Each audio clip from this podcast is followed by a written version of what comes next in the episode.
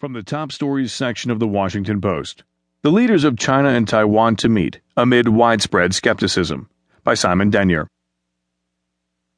The presidents of China and Taiwan may be making history when they meet for the first time this weekend, but the surprise summit has been greeted with suspicion and some anger in Taiwan, coming as it does at extremely short notice just two months before elections there.